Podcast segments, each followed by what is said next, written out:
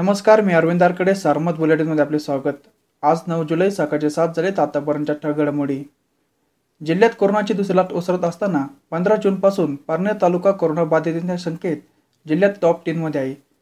यामुळे बुधवारी झालेल्या विसीमध्ये मुख्यमंत्री उद्धव ठाकरे यांनी पारनेरमधील कोरोनाची स्थिती गांभीर्याने घेत तालुक्यात बाधित रुग्णांची जनुकीय उत्प्रवर्तन जीवन सिक्वेन्सी करून घेण्याचे निर्देश आरोग्य विभागाला दिले आहेत.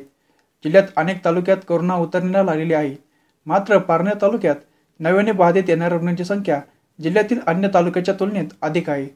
पंधरा जूनपासून कोरोना बाधितांची संख्या आकडेवारी पाहिल्यास केवळ तीन वेगवेगळ्या दिवशी पारनेर तालुक्यात बाधितांची संख्या तिसऱ्या क्रमांकावर होती. उर्वरित दिवशी पारनेर तालुका जिल्ह्यात बाधितांच्या संख्येत जिल्ह्यात पहिल्या क्रमांकावर आहेत. तालुक्यातील नवे बाधित होणाऱ्या संख्येत घट होताना दिसत नाहीत बुधवारी मुख्यमंत्री ठाकरे यांनी विसीद्वारे जिल्ह्यातील कोरोनाचा आढावा घेतला. या ऑनलाईन बैठकीत पारनेरच्या कोरोनावर चर्चा झाली. यात पूर्वी पॉझिटिव्हिटी दर जास्त असलेल्या तालुक्यात कोरोना स्थिती सुधारत असताना पारनेर तालुक्यातील स्थिती वेगळी असल्याचे समोर आले. त्यामुळे पारनेर तालुक्यात जनुकीय उत्प्रवर्तन करून घ्या त्यातून नवीन व्हेरियंट आला तर नाही ना याची काळजी खातरजमा होईल अशा सूचना मुख्यमंत्र्यांनी दिल्या असल्याचे आरोग्य विभागाकडून सांगण्यात आले.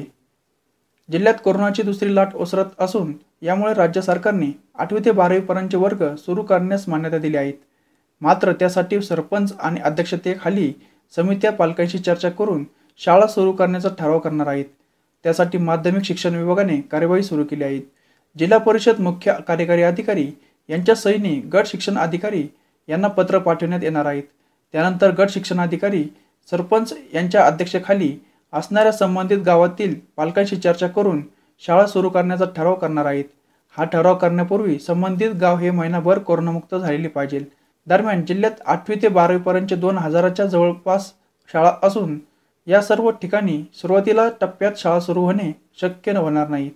यामुळे पहिल्या टप्प्यात जिल्ह्यात निवडक ठिकाणी शाळा सुरू होण्याचा अंदाज शिक्षण विभागाने दिला आहे.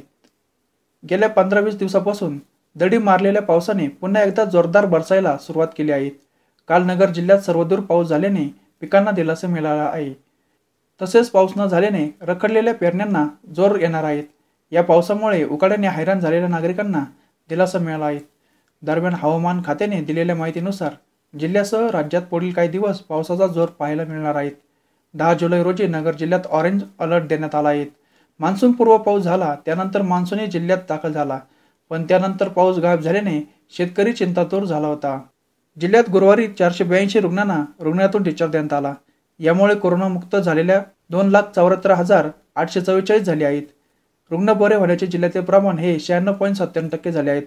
दरम्यान काल जिल्ह्याच्या रुग्णसंख्येत चारशे सत्याऐंशीने वाढ झाली असल्याने उपचार सुरू असलेली रुग्णसंख्या दोन हजार सहाशे चौतीस इतकी झाली आहे. आमदार स्थानिक कार्यक्रम सन दोन हजार एकवीस बावीस या आर्थिक वर्षासाठी आता पाचशे त्रेपन्न विधिमंडळ सदस्यांना प्रत्येकी पन्नास लाख रुपये याप्रमाणे एकशे शहात्तर पॉईंट पन्नास कोटी रुपयांचा निधी वितरित करण्यात येत आहेत. याबाबतचे परिपत्रक जारी करण्यात आले आहेत. आमदार स्थानिक विकास कार्यक्रम अंतर्गत सन दोन हजार एकवीस बावीस या आर्थिक वर्षासाठी एक हजार एकशे एक कोटी रुपयांची तरतूद करण्यात आली आहे. यात अकोले संगमनेर शिर्डी कोपरगाव श्रीरामपूर नेवासा राहुरी पारनेर नगर शहर श्रीगोंदा कर्जा जामखेड असे नगर जिल्ह्यात बारा विधानसभा मतदारसंघ आहेत. तसेच दोन विधान परिषद सदस्य आहेत. या सर्वांना प्रत्येकी पन्नास लाख रुपयेप्रमाणे सात कोटीचा निधी उपलब्ध होणार आहेत या होत्या आतापर्यंत ठळक घडामोडी. सविस्तर बातम्यांसाठी वाचत राहा दैनिक सारमत. किंवा भेट द्या देशदूत डॉट कॉम या संकेतस्थळाला. नमस्कार.